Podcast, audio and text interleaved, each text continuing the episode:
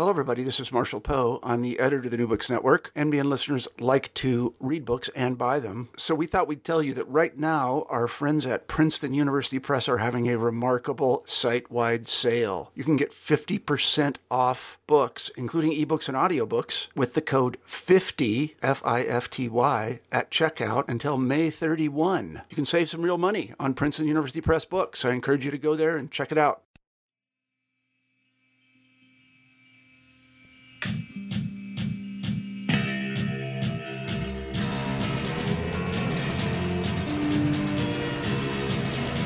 Hello, everyone, and welcome to New Books in French Studies discussions with scholars of France and the Francophone world about their new books. I'm your host, Roxanne Panchasi. My guest today is Stefanos Geroulanos, the author of Transparency in Post War France A Critical History of the Present. And the book was published by Stanford University Press in 2017. Hi there, Steph. Hi, Roxanne. Thanks so much for taking the time to speak with me today. Thank you so much for doing this. I'm really excited to have a conversation about the book. Could you get us started by telling our listeners a little bit more about yourself and what got you interested in working on France originally? I grew up in Greece uh, and came to college in the United States. I mean, it was it wasn't too surprising to have two languages um, before coming to the U.S. And I had English and German, or you know, before going to college, and I had English and German. Mm-hmm. And I started learning French and enjoying it much more both for literary qualities and for the philosophical text that at the time I was much more interested in. So, mm, sort of gradually veered toward France and then went to grad school at Hopkins at the Humanities Center, where French thought was really very much alive and present for us, and uh, where I also worked with David Bell in, and others in, in the history department. And your first book was on questions of anti-humanism. Right. The first book more or less tried to cover the period 1925 through 1955, that is to say, until the moment when anti-humanism really hit in the French context, where, you know, let's say either with Lévi-Strauss's uh, Tristes or with really the advent of the structuralist generation. And the idea was to say that most of these problems had already been very much present since the 1920s, 1930s. That there were three kinds of problems. On the one hand, there were problems concerning atheism. On the other hand, to talk about this, uh, the concept of the human and how it ceased to be a foundation for thought, how it became something very much in doubt mm-hmm. or suspended from other concepts, and then uh, secular humanism and the perception of the failures of secular humanism in the post-war period, at least among philosophers in that case. So, how did you come to a fascination with transparency as a concept? Some of the story is totally prosaic. I discovered when I was applying for jobs that uh, half of the essays on my CV actually had transparency on the title. and so I ended up wondering what that was supposed to mean or why that was in any sense significant, why I was uh, latching on to that, and gradually came to realize that, you know, around 2008 or 2009, when I was finishing the other book, transparency was very hot. It was very much supported by certainly both the Democrats and Republicans in the 2008 election. And mm. then, once elected, Obama, in his very first memorandum to government agencies, announced that transparency was a very good thing, that transparent government was good government, and that his would be the most transparent government ever, which is something that David Cameron um, also reported once he was uh, elected in, in England. So, what I found most peculiar was that instead, most of the figures that I was studying looked at transparency as something really pitiful, uh, as a real problem, as, as by no means a politically unproblematic issue, but on the contrary, as something that had to be put to the test. Mm. Most of the thinkers discuss, discussed in the book, sort of en passant or in passing, treat transparency as something that we all know what it means, and it doesn't mean a good thing. If you suggest that the self is transparent, then there's something wrong with you because you don't understand how the unconscious works or how social determination or social construction works.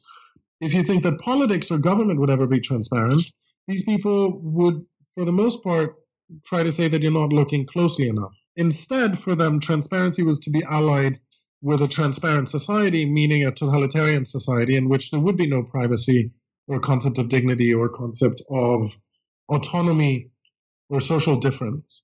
And so that became clear bit by bit by bit. It wasn't something that I really expected. Mm. But after seeing those first couple of essays uh, on the CV, I started trying to look more closely at different domains where transparency might be an issue and or different texts at times in different domains and others.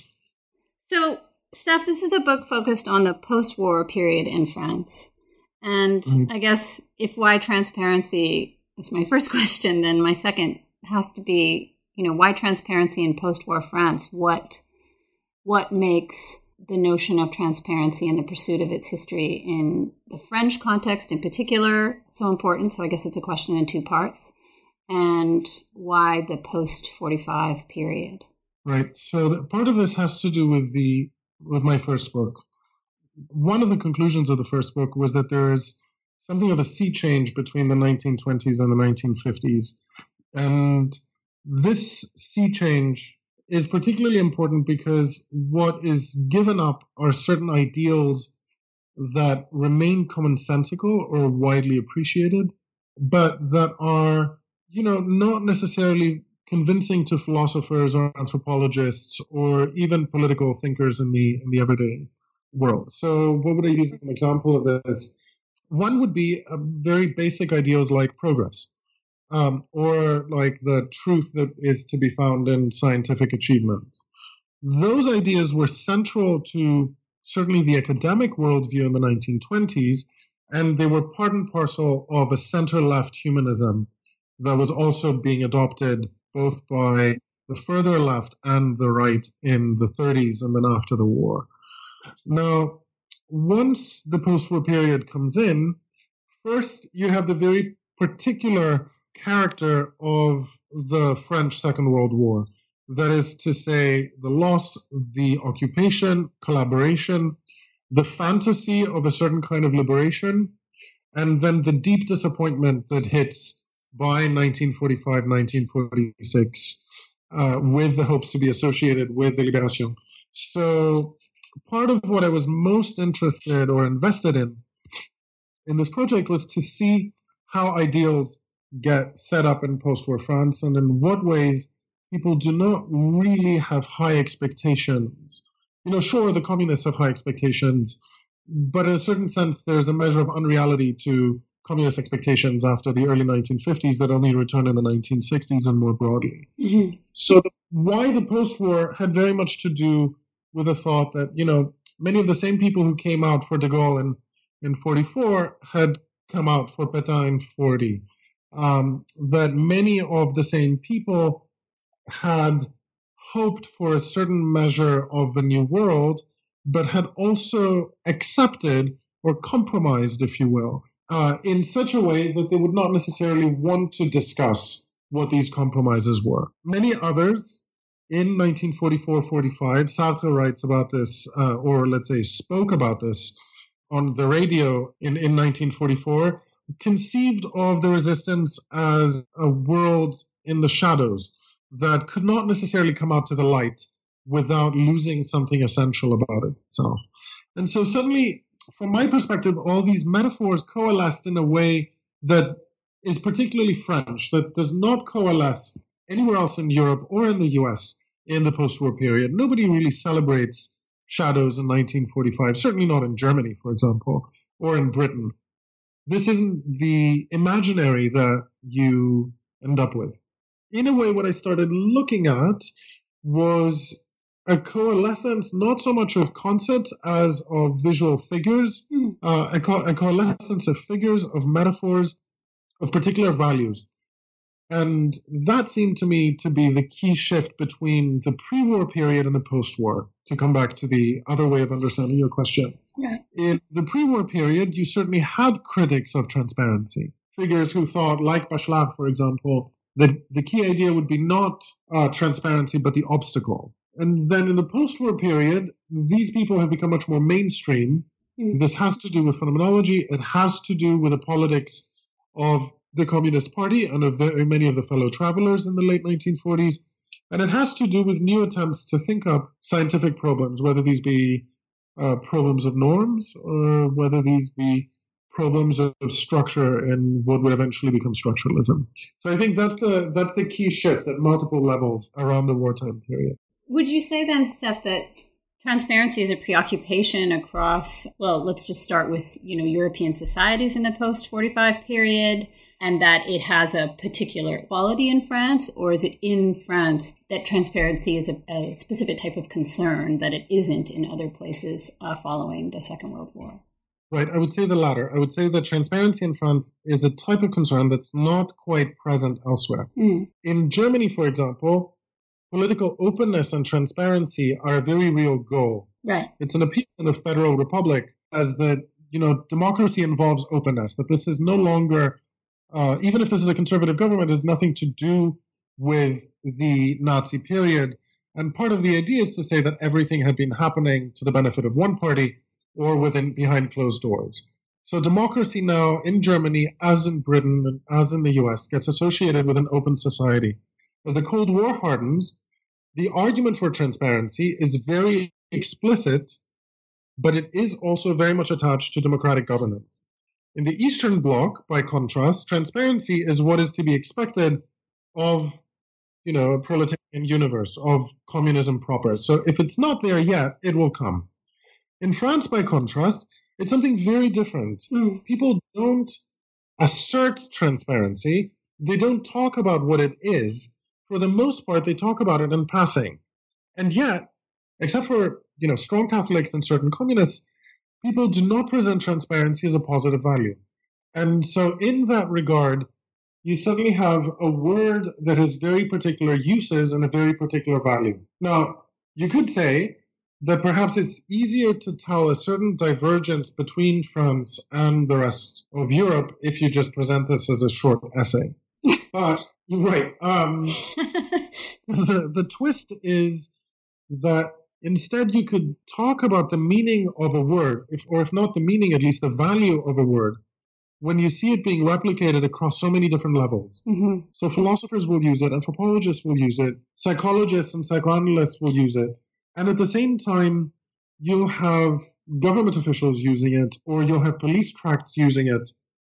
And so what I was most excited about was not to do a history of philosophy, whereby after all you could say, you know one term or other has a particular value in a philosophical system mm. but to talk about how this concept or word could be used far beyond an individual philosophical system such that we could see it permeating very different kinds of texts and once you've linked these all together you suddenly have a very different account of what post-war French thought is like. Mm-hmm. And by thought here, we don't mean something high end. We mean something that in some cases can be quote unquote high end. Right. But in other cases would simply be, you know, pop psychology or discussions around particular films. Uh, so this this was part of what I found much more interesting than one thing that would say transparency is used in this way in this country and in that way in that country. Right. I also don't necessarily think that that kind of conceptual history or history of ideas is particularly valuable. Let's say it doesn't have a crossover appeal as this thing I thought would have. I just want to follow up on something you said. I guess it's a question about your object in this book, but also your method. Are you chasing transparency, the word, and its uses in France and in French across these multiple contexts, in philosophy, outside of philosophy, in all of these places? To what extent are you married to the word throughout the book? And how open is transparency in terms of a, a concept that you are chasing that takes other forms? And I and when I say forms, I mean down to the, the words that you're looking for in the text and uh, situations and sites that you're that you're pursuing in the book. Right, right, right. No, so sometimes I'd be looking at the, I'd be looking for the word itself mm. and to see just how it's used. To give an example, I was very surprised to see that Foucault uses it in an extraordinarily technical sense. He knows exactly what it means, and it never appears in the text kind of by accident. Uh, others would use it in a far more easygoing fashion. So, on the one hand, I was looking for the word, but I was also looking for the way in which this particular word would link up to other ones. Mm. So that the purpose here would be less to say, here's the meaning of this particular word, than to say instead, let's look at a little spider web of all the other concepts that it's linked with. And how do people talk about it? So, for example, there's a chapter about masks um, or there's another chapter about social transparency in the black market. Mm-hmm. Uh, there's a separate chapter that tries to say how is it that utopia works, or what is alienation if alienation is now to be conceived in the post-war period as something that you can never really avoid or escape, at least until 68, mm. and therefore a blip. How do these other words link backwards and forwards into the questioning that we have at hand? Now, I'm not going to pretend that this is a very exact way of operating. You could always have an extra text on the side. You could always have another point of reference. But I do think that you can say that between, let's say, the center of the spider web and all the other little points where the threads of the sp- spider web are tied, you can be looking at different concepts and different words, and you, all these seem quite closely linked. So then you're not going to pretend that having talked about transparency and the words around it, you're telling a full story of France mm. in the post-war period, but that you can tell a story that does explain certain kinds of linkages, not necessarily causalities, but certain kinds of linkages that you would otherwise miss. For example, why is there a certain obsession against norms? I mean that in a good way. Uh, after 1945 and then again after 1955 and especially mm. in the later 60s. And how does that concern with norms link to this language of the other that is a very distinctly French language and that uh, becomes a key to philosophical and psychoanalytic and ethical thinking in the later 1950s, 1960s. In this regard, it's a little bit of a phantom. And what I liked was chasing down the phantom.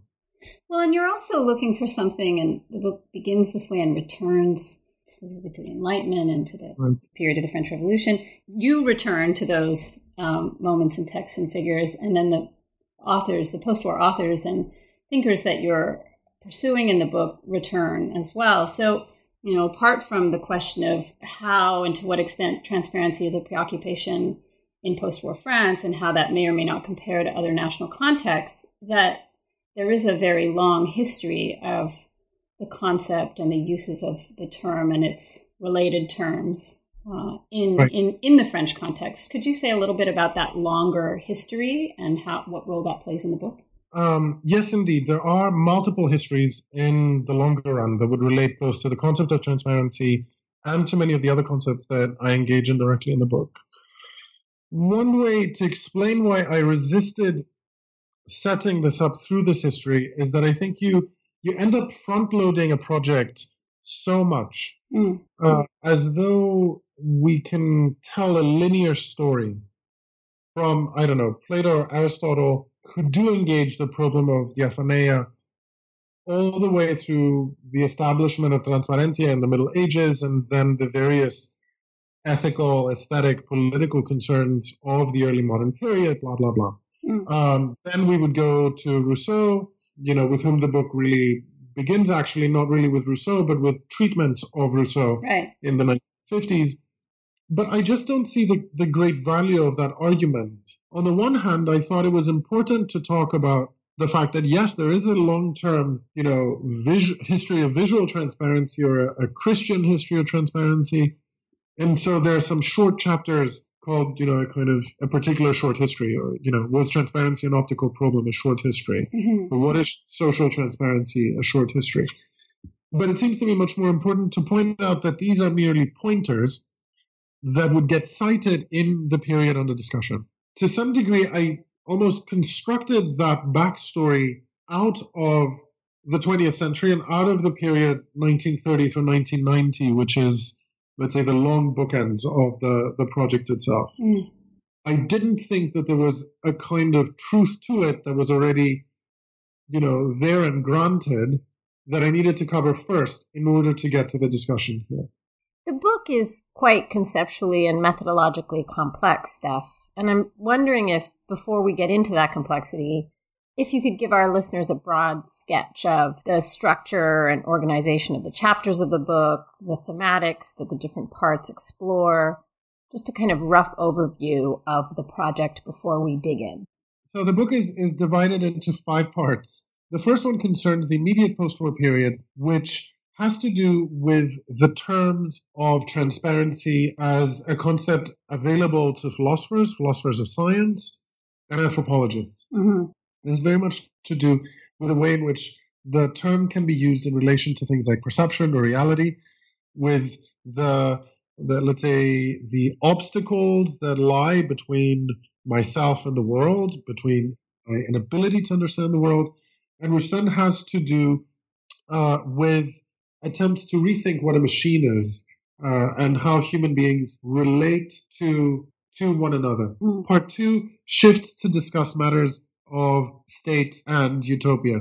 In particular, I'm interested in a series of connections between, you know, the state in inverted commas and society in inverted commas, uh, mm-hmm. which would have to do with the police, with the persistence of the black market in the early post-war period, with figures like the gangster or the inadapté or maladapted adolescent, which was the term that was used over and over.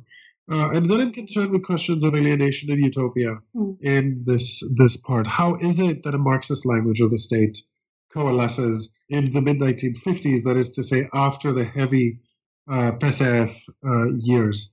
Part three is the key part of the book. This is the point in which the key major concepts that I want to consider, or that I wanted to consider, get played out, and it's a period that concerns roughly the 1950s and the early 1960s. So here we have in play concepts of the norm, the normal, and the same, uh, concepts of structuralism or the structural symbolic order, and yet in other ones, concepts of self and other, of face and mask. And part four is about radicalization. So this is the moment in which figures like Lévi-Strauss, Foucault, Derrida, Lacan, Leroi-Gourhan, and so on become figures that rethink the entire story of modernity around the problem of transparency. And it's the moment when they also begin to postulate in the mid to mid 60s to 1967, they begin to postulate what the future will be like, how it is that all these humanist conceptions are done and done. But then this entire schema gets overturned after May 68. It's not that it's simply abandoned, but it's suddenly that, you know, there's an agent for this promise of future transformation. And this agent is very much an agent that they have not anticipated. If they thought that there will be a sort of transhumanist transformation, which is not necessarily a good thing, but uh, a deeply troubling one, suddenly now there is a real subject of politics. And so the last part, part five, is the period 68 to about 83, which first considers this agent of history, then shifts to what Claude Lefort, François Furet, Pierre Vallon, and others call the myth of the self-transparency of society, developing a liberal way of thinking, which nonetheless jettisoned transparency altogether. And the book then ends around 1983, 1984, on the one hand with Jean-François Lyotard's The Postmodern Condition, and on the other hand with socialist uh, ministers and socialist theoreticians, if you prefer, who rejected the rejection of transparency and sought to find a new kind of transparency for their purposes.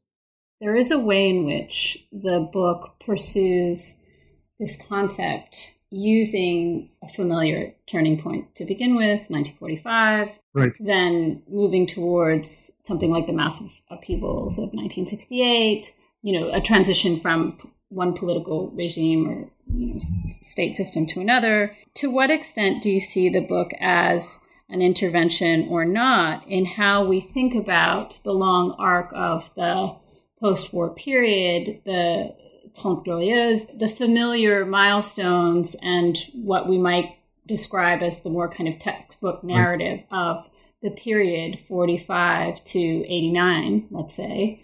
Uh, to what extent is it jostled, challenged, interrogated by this book, and to what extent does it remain intact?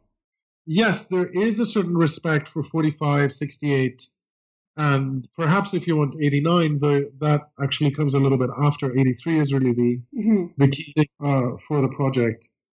But the, the weighing, I think, is different. It's to suggest that there's a stabilization in the 50s, a, a conceptual radicalization that takes place really in 65 through 67, and that then 68 is in some respects a very serious return to ideas that existed already before and that could now be redeployed replayed in a new key through the student movement or through the, the, the general strike and the imaginary around the general strike of May. Mm-hmm. Then once we hit the 1970s, again, there's a certain weird conceptual co- coagulation, let's say, that takes place, or a kind of sedimentation that takes place, and that then eventually collapses in the early 1980s. I guess part of the motivation for the question for me is how you see the book as making an intervention into broader histories of this period that make arguments about contextual shifts, demographic change, the Cold War, the emergence of consumer culture, decolonization, whether you see the book as challenging, reinforcing, connecting to those types of histories that would emphasize political, economic shifts, you know, social change, those kinds of things. Uh, how you see the book's arguments and the pursuit of transparency connecting with those types of histories that are out there of the post-war period in France there are different ways, let's say, of looking at this period. One can establish the post war period on the basis, let's say, of a consumer culture or decolonization premise scenario. But what happens that is much more interesting has to do with the way political languages are deployed. From my perspective, the question that takes priority is why are certain languages resorted to and under what circumstances. Mm-hmm. My goal is both much smaller, let's put it like that. It's much smaller than to say something about the, the key major social transformations of the post war period. But it is also much trickier in that I should like to know why a certain kind of imaginary is what takes over, why certain kinds of metaphors become much more important, why other ones look really flat. And why would people resort to these ones rather than those ones when they make a certain particular argument right. at a certain moment? So that is viewed from a social perspective far less significant, which is why the book avoids a language of context. But it is, if you were concerned with questions of political or philosophical or psychiatric language or the way in which we phrase our ideals, to put it in a, in a blunt manner. From that perspective, that seems to me just as significant. I want to step back for a second, Steph, and kind of come back to these issues of method, how you made choices with respect to terms and phrases that you used to describe the project really from the outset. One is this notion of, you know, pursuing entangled microhistories. The other is the idea of a web as a model for conceptual history. And then the third is this idea of uh, the book as a, as a critical history of the present. Right. So I think I need to say the negative part of this argument first. Sure. And then to get to that. So let's say I wasn't so interested in the product of the thought of particular people. This isn't a kind of construct or a full on image that comes out of the great minds of A, B, or C person. Mm-hmm. In this regard, I had very little interest in what a particular intellectual had as a background story or what institution they came from or how they fit into a particular context. I was interested in the fact that the term appeared in their thinking and was very evidently linked to other terms uh, as they articulated their argument. And I didn't think that that could be biographically explained. And I didn't think that that could be explained through contextualism either. That's one side. The other side is that I couldn't quite see how a cultural history would give a similar or a useful explanation. There is really no sense of culture here. That would be just somehow um, a kind of totalizing fantasy in this project. So what this did was it made unavailable a considerable number of existing and really, you know, in many ways remarkable methodologies that are particularly useful for many of our colleagues. You know, as I was building this up, let's say, in these 22 chapters, what I was seeing instead was just the ways in which a set of terms that was changing a little by little, uh, or seemed to be really the focus of what I should be talking about. Then the question is, what, how do you talk about that? One way to talk about it is you can call it a microhistory. After all, microhistories are usually associated with individuals, but I don't see a reason why we couldn't say the same thing to be happening around a concept. The second was, yes, this web metaphor. The web metaphor came in part because indeed there were different concepts that transparency was linked to at different parts of the project. So starting out, it was to be associated, on, my mind, it was to be associated with perception, it was to be associated with consciousness and how the world is not transparent to consciousness. And then by the time that I'd reached the, the late 1960s, it was a lot more about modernity, about whether something comes after modernity, about cybernetics. It was about the question of what the present time is. And in the middle, all these other concepts had come into this picture, and it was this complete chaos for a while, in which I think, wait, am I talking about the self here? Or am I talking about the epistemological problem that the world is really quite, is not something that we're going to end up capturing? So, on the one hand, I thought, let's just map this out and look at how transparency is tied to particular problems at each point in time. And so, what this did was produce this webbing. Uh, and in that regard, it wasn't very much a metaphor. It was very much a, a kind of you just make a you take a huge sheet and you just draw direct connections back and forth, and then you fill those connections with certain kinds of understandings of value or understandings of what the content of that connection is supposed to be. And so here you say transparency progress, there you say transparency computers, and the meanwhile, you can say selfhood, norms, others, mm-hmm. da, da, da, da. So as I did that, I eventually started realizing how I could break up the story both into sections and into the broader cuts, let's say. Um, early on in the introduction, I say that there are basically four different spheres uh, in which transparency plays in. One is a political sphere, transparent society is totalitarian society.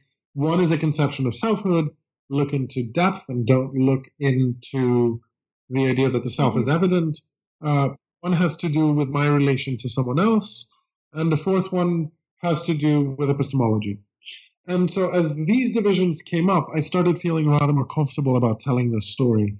I thought, if I can tell you not what transparency is, but at each stage what transparency relates to, then we can have something to talk about. Tied to all these other concepts, we do get a story that's highly particular to France, that's highly particular to the way that political and philosophical and other ideals developed and transformed in post-war France.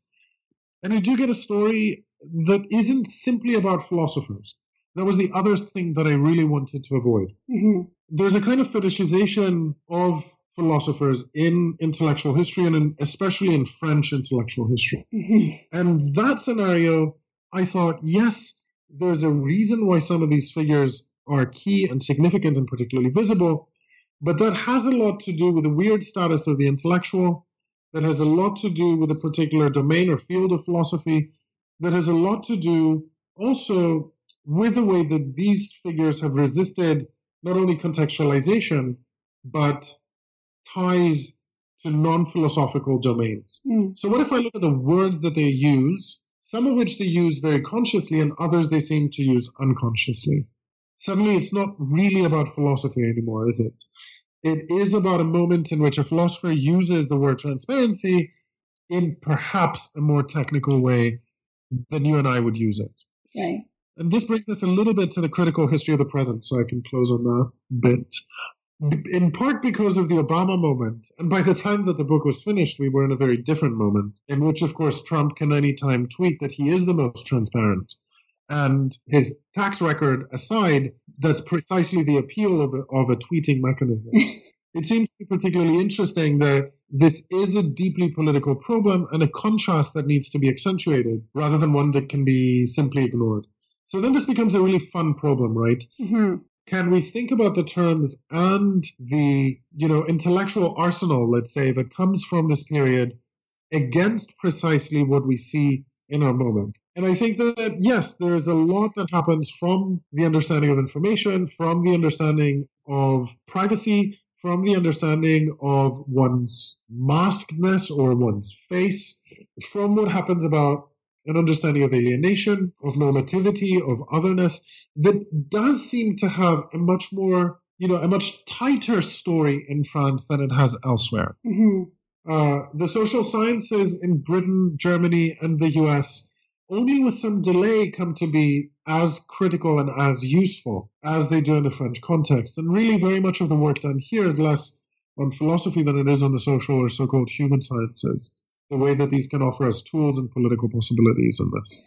So, how do you think about the book as either a kind of confirmation of tensions between the disciplines or something that emerged for me reading it, really seeing some common ground between certain types of disciplinary uh, conversations that I might not have otherwise noticed without a focus on transparency.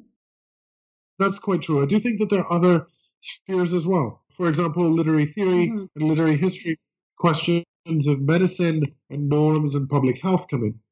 Uh, the norms chapter is my personal favorite chapter mm.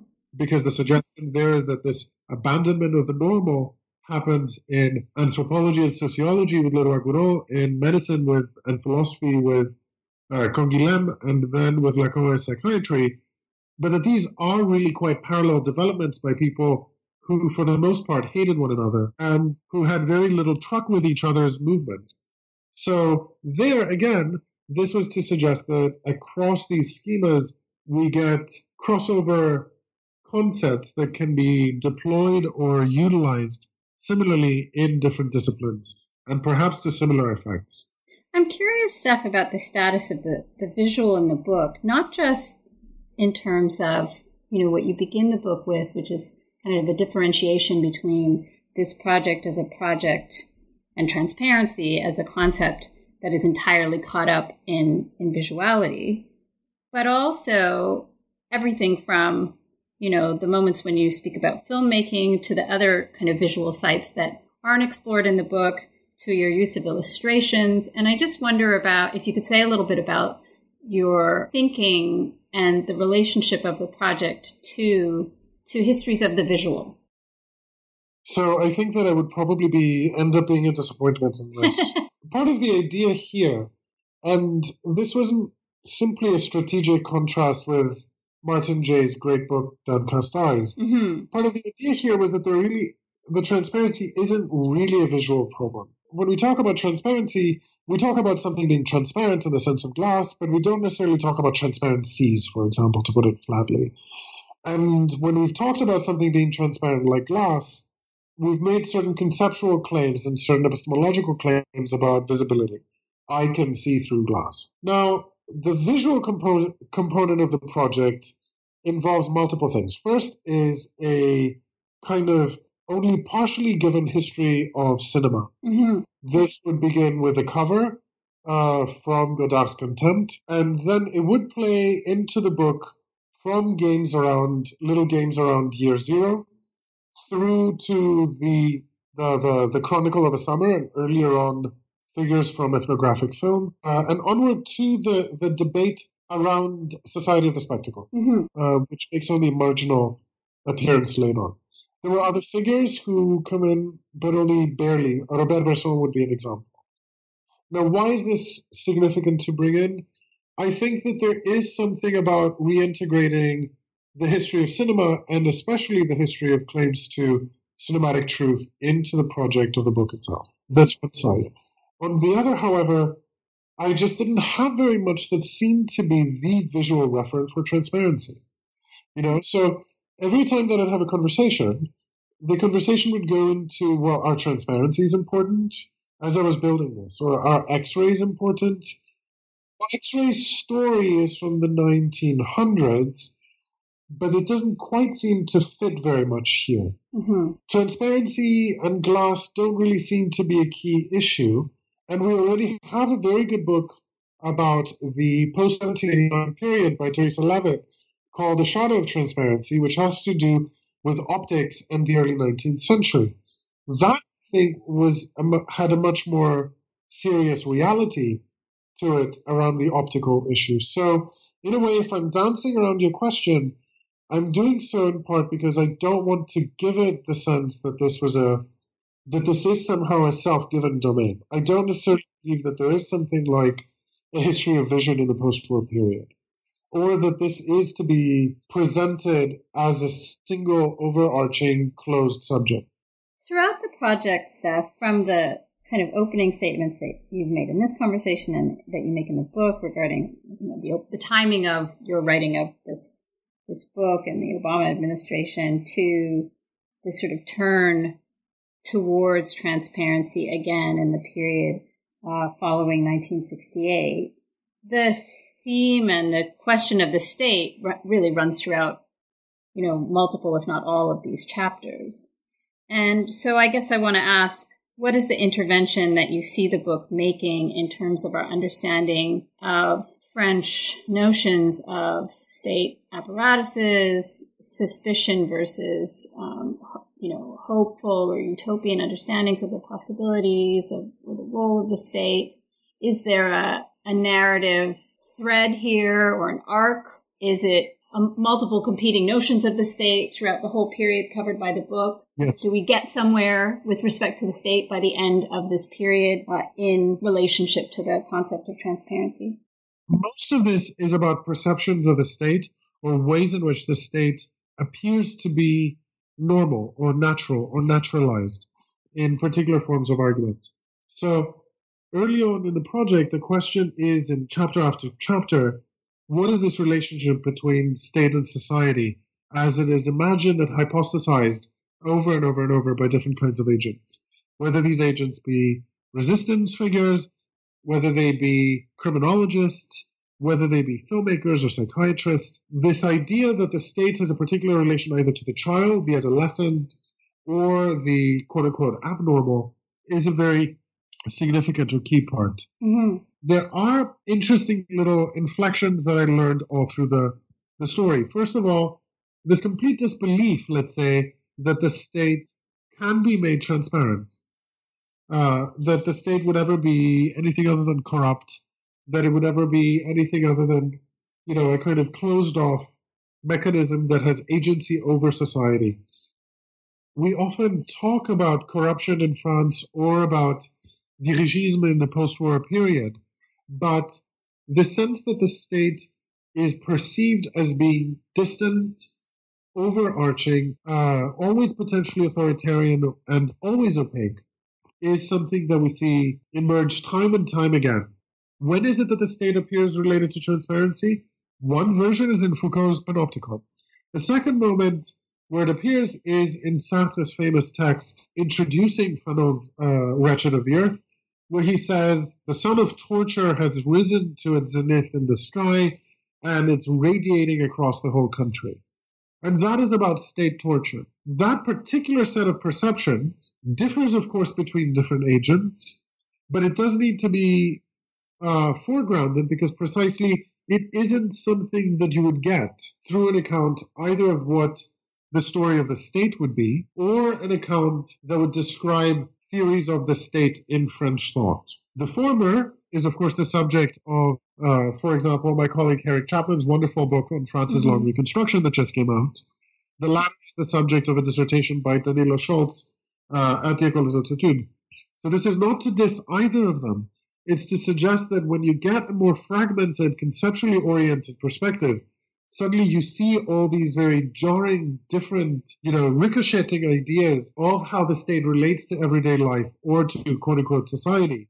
How much in this project, Steph, does generation matter? The funny thing about generations is that the key figures toward the end of the book are already, let's say, in their 40s, if not in their 50s. Mm-hmm. Uh, when the book ends, these are not necessarily you know, young guns. And there are other people who will follow up. There certainly is something like a structuralist generation in this project. I think it's more heuristic from my perspective than actually intentional. But I don't think I ever paid very much attention to generations or thought that meaning is constructed generationally, even if institutions themselves really are. Mm-hmm. So that may actually explain very much of the logic behind prioritizing 67 and separating it out of 68. So the book really ends, Steph, in this period of, I guess, the early mid 80s. Um, and I'm wondering two things. One is where are we by the time we get to, to the end of this project, but also if you have thoughts on the period that follows, you know, the decades that follow and what some of the issues and places that you, I'm sure, have tracked and noticed and thought about in that period that follows the mid 80s, what the role of transparency is uh, in the French context. Right. So one thing is that, of course, uh, I say in the book, and I, I think I said at some point before that you know, in the mid 1980s, there's a sudden shift uh, to give a little bit more meat to this, which is that whereas until that point, transparency has been generally decried, including by figures of the left who were either Maoist or autogestion thinkers in the 1970s and now have become ministers, like Rocard, for example. Mm-hmm. Now, whereas in the 70s they described transparency as quote unquote a bad thing, then in the 1980s, once the austerity program comes in, they don't really have an ideological foundation. And now computing, the stabilization of the welfare state, and a certain kind of governmental transparency take off. That's the promise of a new socialism that is similar in some respects to New Labour, though, of course, not nearly as pointed and as center right as New Labour mm-hmm. would end up. But it is interesting to see that shift. Now, what happens with philosophers uh, of the variety like Lyotard or Derrida who appear late in the text is that they do continue with critiques of transparency all the way into the 90s. And the idea is that they are aware of it as a catchword they want to oppose. On the other hand, however, we do have rather more interesting movements. Uh, someone like Pierre Rosanvallon, who appears late in the book because of his program uh, or his, his book on uh, Le Capitalisme Utopique, the utopian capitalism. In the first version of the book in 1979, he gives uh, a first opening preface in which he talks about transparency as a deep ideological problem particular to communism and totalitarianism. Mm. In 1999, he reissues the book with a totally different preface. And so, from my perspective, that kind of thing is interesting evidence. Mm-hmm. Obviously, not on its own, but with other things. More recently, transparency in the French context has come to resemble uh, the situation elsewhere in Europe and the US. That is to say, Sarkozy was probably the first president to make a very open presentation of himself as, you know, someone who would, would play his private life out relatively publicly. Mm. Then we had the Président Normal, and now we have Macron, who both celebrated a certain kind of transparency and was decried for that.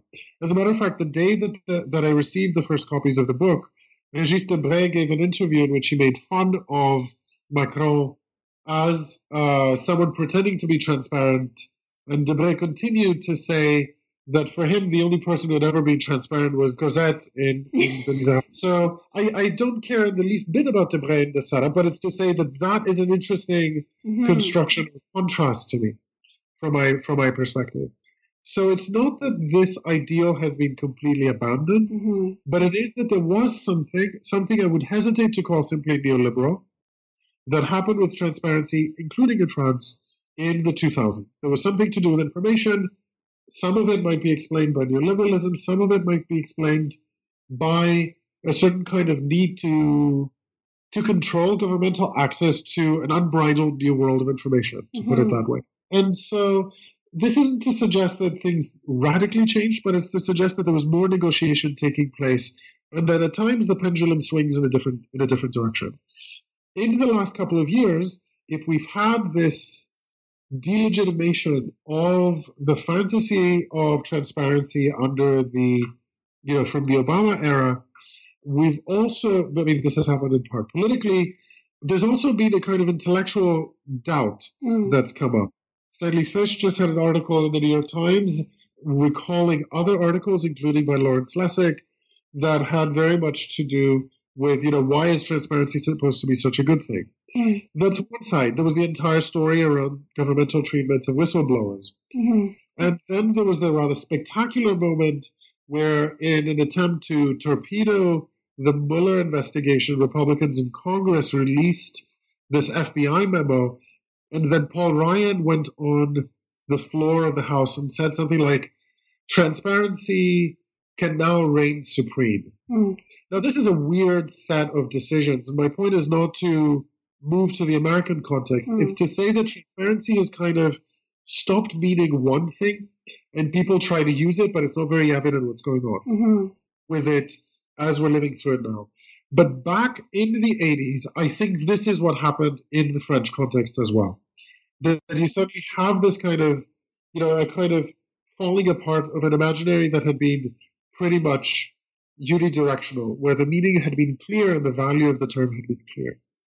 I guess I'm wondering too, thinking about the last few decades in the French context, I found myself after reading the book wondering about the the post the imagining postscripts to do with or taking up notions of secularism, security, Yes. a whole broad set of questions around the transparency of or and the revelation revelations around the French past, um, returning to the period of not just the Second World War, but the, the French Algerian War and other stories of decolonization. Yeah, so I, I found after reading the book, I found myself thinking about places where, in the French context, in particular, certain types of concerns. I mean, I guess in the in the Rousseau model, we're talking about a mirror or something and a broken Right. mirror, so we're back to the visual. But but there does seem to be something about the moment when things turn at the end of your book and what I would understand to be a set of decades in which there is a, a move towards the consideration and, and a kind of fetish of revelation in the French context Yes. um, that I find intriguing. And I just wondered if you had any thoughts about that. I mean, you said before both laïcité and security, and I think Mhm. you know, notice that histories of laïcité or secularism have always doubled the term. So, Mayanthi Fernando talks about secularism, the veil, Islam, as does Joan Scott, of course, Mhm. and now more recently in sex and secularism. Mm. It seems to me that in that case, one might be operating with two or three concepts again. It's not a simple story to be told of its own, so to speak. And it's, it- you know, because it is both too visible, too much uh, at stake, something that's that's very front and center. And I don't know that one can do that, can do the type of work that I did with a concept like that. Security is a much trickier concept, right? Mm. We don't immediately know where the story of security would begin and would end. Or we don't, it's not like we know with laïcité, but we would have a certain set of, you know, immediate priorities. Mm. My sense is that that would be an immediately more promising subject because we wouldn't quite know where to go in this or what would be the concepts that would be linked to it. Mhm. Uh, that's again not to say, you know, the story of laïcité has been done or has not been done or this or that. It's to say that I find the, you know, overarching single term story to be slightly unbearable unless it's no, because you know, so for example, it's always been the story about the early modern period is the story of the state. It's the story of freedom. It's the story, you know, you get yeah. these particular setups either in Cambridge School historiography or elsewhere. That's great, but that is about a major concept whose story is being played out constantly. What Mhm. happens with the things that will determine answers or will kind of haunt answers from behind in this? I think that very much work, including Mayanthi's, including Joan Scott's, including Todd Shepard's project, for example, Todd Shepard's would be actually an exemplary case of this, where the story and the timeline is quite different uh, than mine, but where the priorities would again be something about sexuality and the Arab man. And Mhm. how do you produce this scenario, this image that becomes overarching or overpowering? That Mhm. kind of thing, I think, is quite similar in a way to, to what I had in mind here. Mhm. And yes, I don't think transparency can tell the story. I think others could do that much, much better. Yeah. Okay, so I just have one last question for you, Steph, which is what are you working on now? So I, I finished another book, which was on uh, World War One and conceptions of the body in physiology, neurology, and related sciences before and after World War One. That's a book that I wrote with the medical anthropologist Todd Meyers. Mm-hmm. And so, uh, but I'm spending this summer working a bit more on this project on Napoleon and the Civil Code that I've been trying to develop, which is very much about the way in which Napoleon was, let's say, written into the code, imagined together with the code, not only by himself, but by Portalis and Tronchet and the others involved in writing it, by the Conseil d'Etat debating its terms, Mm-hmm. and by what eventually became this weird association of the Code Napoleon. I sort of came to it by accident. Uh, I've said that I have a kind of fantasy, bigger project that has to do with the figure of the new human or the gener- regeneration of human nature as an aesthetic and political ideal in the French Revolution and later. And I was wondering, so what is the bourgeois man? You know, with what would we associate it? And eventually, gradually, this idea that the code was particularly significant and that there was too little literature around it was something I wanted to to try out. But it sort of happened also by accident and by linking again knowledge to aesthetics to politics to minor little concepts and expressions. That all sounds uh, very exciting. Uh, Steph, I want to thank you so much for speaking with me and for writing the book. Roxanne, thank you so much for interviewing me at such great detail and length for this. You've been listening to New Books in French Studies, a podcast on the New Books Network.